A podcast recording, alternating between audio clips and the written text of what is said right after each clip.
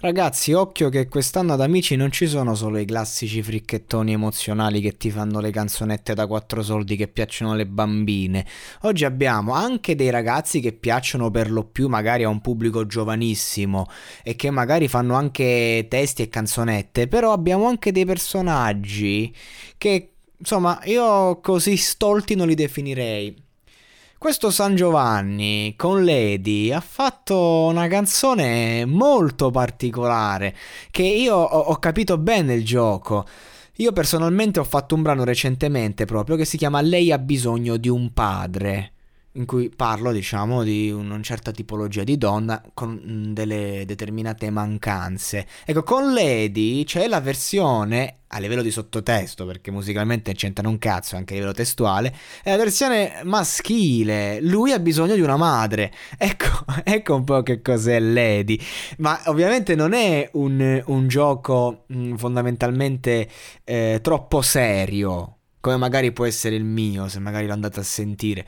E no, è il suo è un gioco molto ironico, gioca con questo fatto, io, con, col flow, con, la, con l'interpretazione, e poi esplode, classico, nel ritornello. Allora, i, i singoli di Amici hanno l'esplosione al ritornello, poco ma sicuro, questo, questo è per forza, non, non, c'è, non abbiamo un'altra possibilità. Al ritornello devi esplodere e devi comunque avere quel format che, perché comunque a un certo punto quando prendi l'attenzione con la strofa, quando esplodi c'è il uè, ok, quindi è giusto, è giusto e fa parte anche di, di, del mood di questo brano, va benissimo.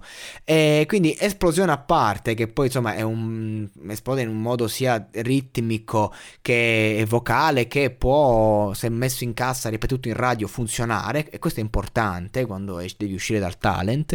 Ma ehm, mi piace questo brano per quello che c'è dietro, eh, perché c'è comunque, che funziona nel, nel dietro le quinte, un mettersi davvero a nudo gioca- giocando in maniera giocosa. Quindi c'è il ritorno alla fase, diciamo, infantile, però con fare da presa in giro, che quindi ti crea la corazza, però d'altro canto racconti una verità generazionale, che è quella della mancanza De, di, di una figura genitoriale femminile magari che si è rapportata in un certo modo e che magari non è stata in grado di capire le generazioni, e tu ti sei dovuto muovere eh, alla ricerca di una donna che colmasse quell'ombra lì, che è la storia di tantissimi ragazzi ad oggi. Però lo fai con ironia, lo fai con un testo che non che tutto questo che io ci ho visto, io che magari sono esperto in psicologia, in psicanalisi, e che sono un autore, un Un, un critico, quindi di conseguenza io ci vedo eh, quello che c'è dietro un successo. Lui non l'ha fatto manco pensando, ci ha buttata lì, ha fatto un'interpretazione un po' bambinesca e ha fatto la canzone. Quindi è una puttanata teoricamente, ma guardate quanta roba c'è dietro questa puttanata. Ecco, scrivere una canzone così, che c'ha un mondo del genere dietro, senza farlo pesare, senza neanche pensarci, ragazzi, si chiama talento.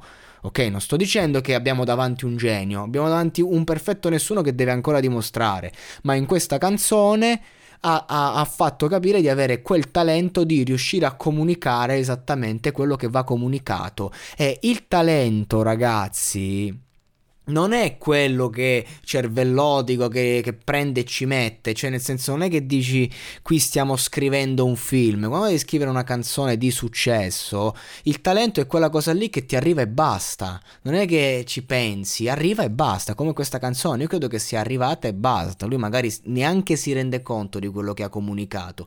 Comunque, comunque eh, sempre più azzeccata la scelta di Amici, appunto, di inserire questi ragazzi che hanno una sonorità molto urban, che si distinguono veramente in maniera eh, superiore rispetto agli altri, perché appunto die- die- dietro una canzone apparentemente stupida si nasconde un mondo che è molto più interessante di tutte le canzonette del cazzo di rivincita personale, pseudopoetiche alla Ultimo, scritte che sembrano scritte da ragazzini di sedici anni che hanno appena studiato Leopardi e si credono dei poeti. E questa roba qui è più efficace.